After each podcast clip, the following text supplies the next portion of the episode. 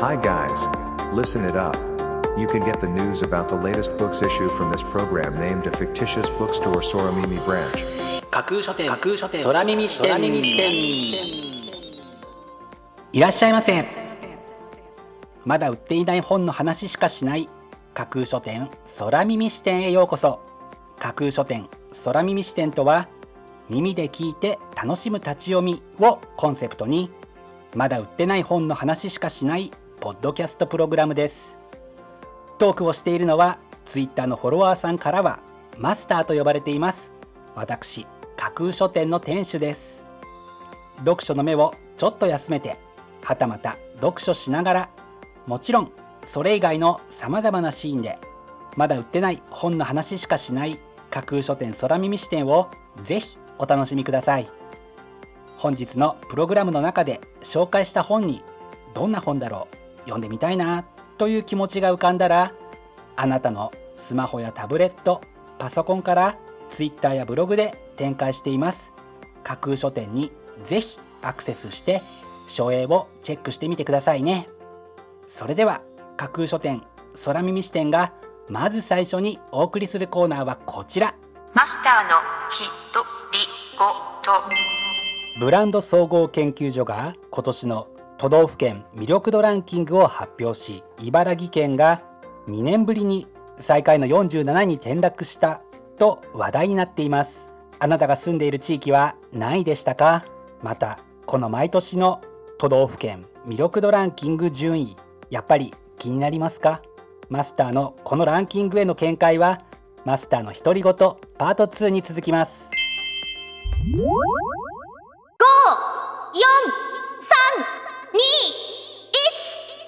架空書店アクセスランキングワイド版。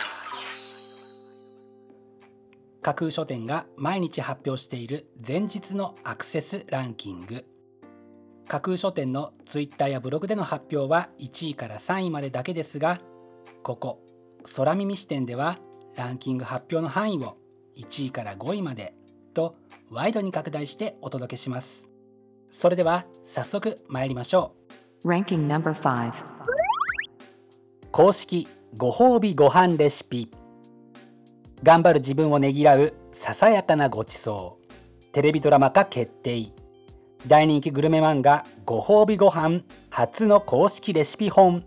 というのが本書の帯に書かれたコピーです。地方から上京した OL 池田咲子が日々を頑張るためのご褒美ご飯を楽しむ姿を描くグルメ漫画ご褒美ご飯の簡単レシピが一冊に。主人公咲子の日々のご褒美おかずはもちろん。咲子のおばあちゃんをはじめ仕事仲間のレシピも紹介しています。ほっこり優しい定番の味からお酒のおつまみ包丁いらずの簡単レシピまで頑張る自分をねぎらうささやかなご褒美レシピ75品は読書の秋を食欲の秋に生かせる美味しい一冊です。緩ませ養生なんだかしんどいを楽にする。自分を大事にする作法。好きさん。頑張り方は知っているけれど休み方は知らないあなたへ。というのが本書の帯に書かれたコピーです。何かとつい頑張りすぎてしまう私たち。この頑張るの対になるのが養う養生です。現代人には養うが決定的に不足しています。いつの間にかあなたに染みついた頑張り癖が少しずつ養い癖に変化していくことで今よりもっと余裕が生まれもっと豊かにもっと元気になれる養生の新常識は忙しい秋にこそぜひ活用したい一冊ですね。世界文学の名作を最短で読む。日本語と英語で味わう50作。土地木信明。ホメーロスウルフオースティンカフカ古事記古代から現代まで面白く重要な世界文学50作品を日本語と英語でつまみ食いする画期的アンソロジーというのが本書の紹介文です。こちらのブックタイトルで当たりをつけてからいよいよ本編に取り組むというまさに本格的な読書の秋のための一冊ではないでしょうか。Ranking number 2. やる気に頼らずすぐやる人になる。37のコツ。大平信孝。集中力が途切れない。モチベーションに左右されない。自己肯定感が上がる。脳をうまく使えば意志が弱くても行動できる。というのが本書の帯に書かれたコピーですやりたいことはあるけれどそれを実現するための行動を起こしていないという人は多くいます。英語を話せるようになりたいのに英語に触れさえしていない。体を鍛えて健康になりたいと何年もジム探しを続けている。こんなことが続きだから私はダメなんだ。いつもギリギリにならないと動けない。あの時動いておけばよかった。と自分を責めている方もいらっしゃるかもしれません。しかしこうなってしまったのはあなたの性格や能力のせいではありません。脳がめんどくさがっているだけなのです。脳の仕組みを理解し行動スイッチの入れ方を知れば誰でも自分を動かすことができるようになるのです。よくやる気は出ないという人がいますがやる気は行動した後にしかついてきません。やる気に頼っていると永遠に動くことはできないのです。本書ではアドラー心理学や脳科学に基づいたやる気に頼ることなく自分を動かすためのコツを豊富なイラストを交えながら紹介していますので思い当たる節があるという方今すぐ手に取ってみてくださいね。またこちらのブックタイトルの架空書店のツイートには著者の大平信孝先生から直接リプをいただきました。大平先生ありがとうございます。Ranking No.1 おもねる人。犯人は偽善を許さぬものなのか。新聞記者大川良介が巷の事件を切る社会派短編推理小説集というのが本書の帯に書かれたコピーです。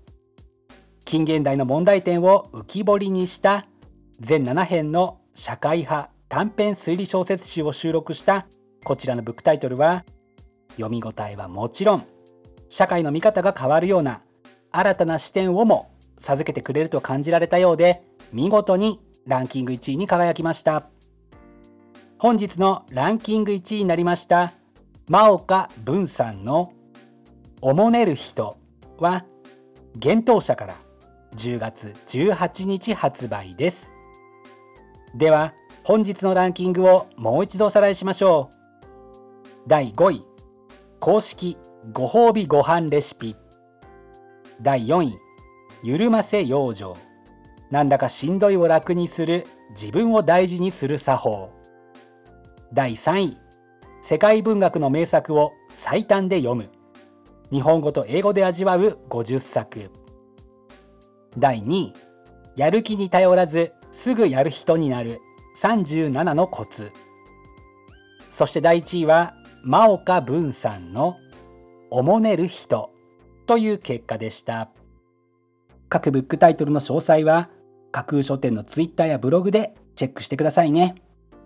もうすぐ発売になるというワクワク。発売日当日欲しかった本が手にできるという喜び。ぜひご予約はお早めに。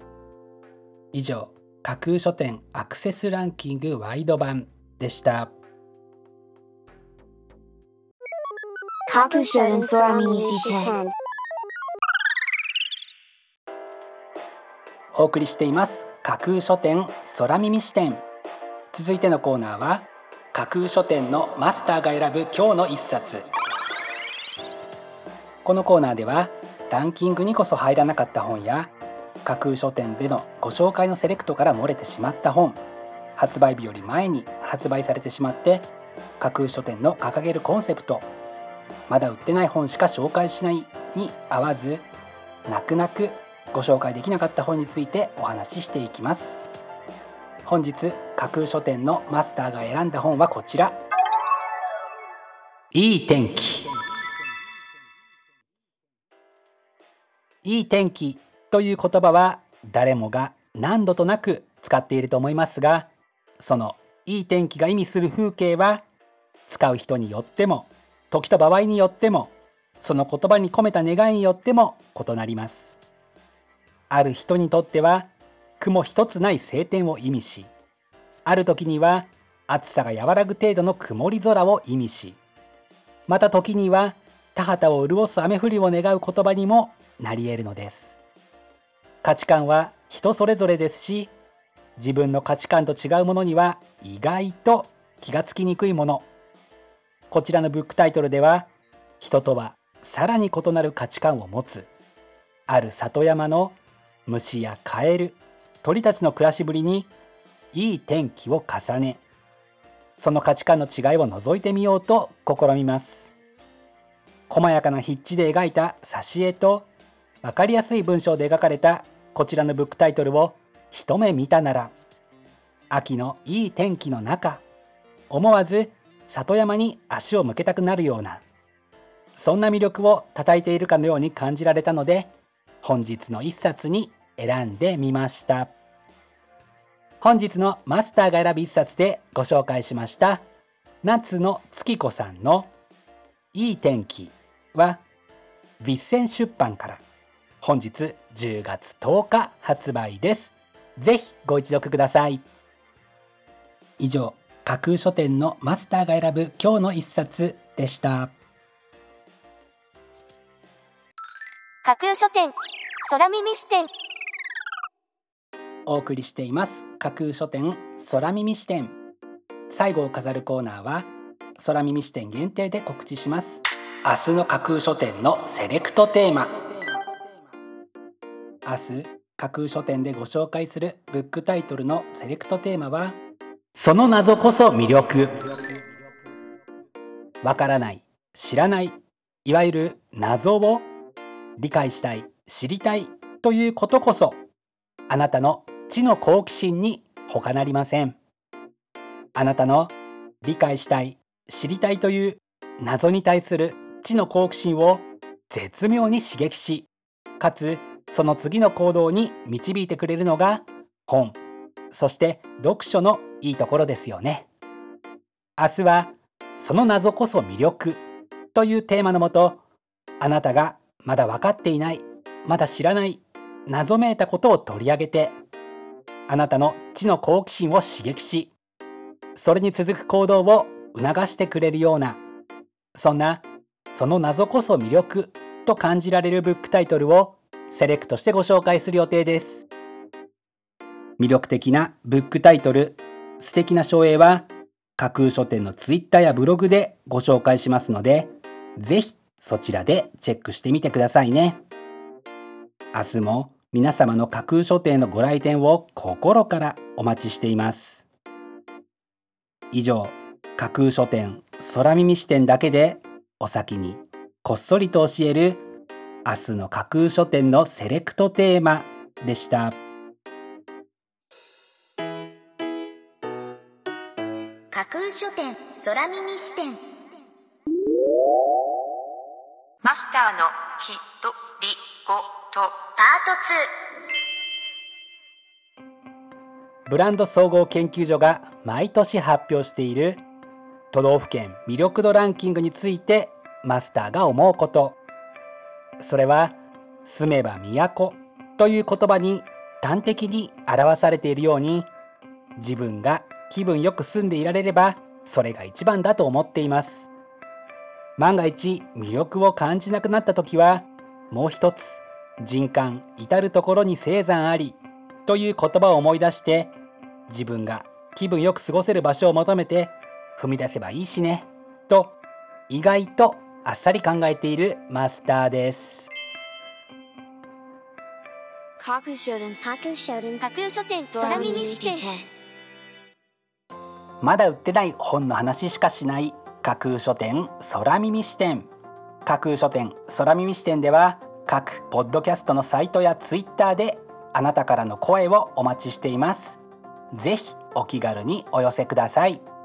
また今度出版される本を読書好きの方にぜひ紹介したいという熱意あふれる出版社編集者そして著者自らの番組出演希望も大歓迎です。ぜひご検討ください。まだ売ってない本の話しかしない架空書店空耳視点。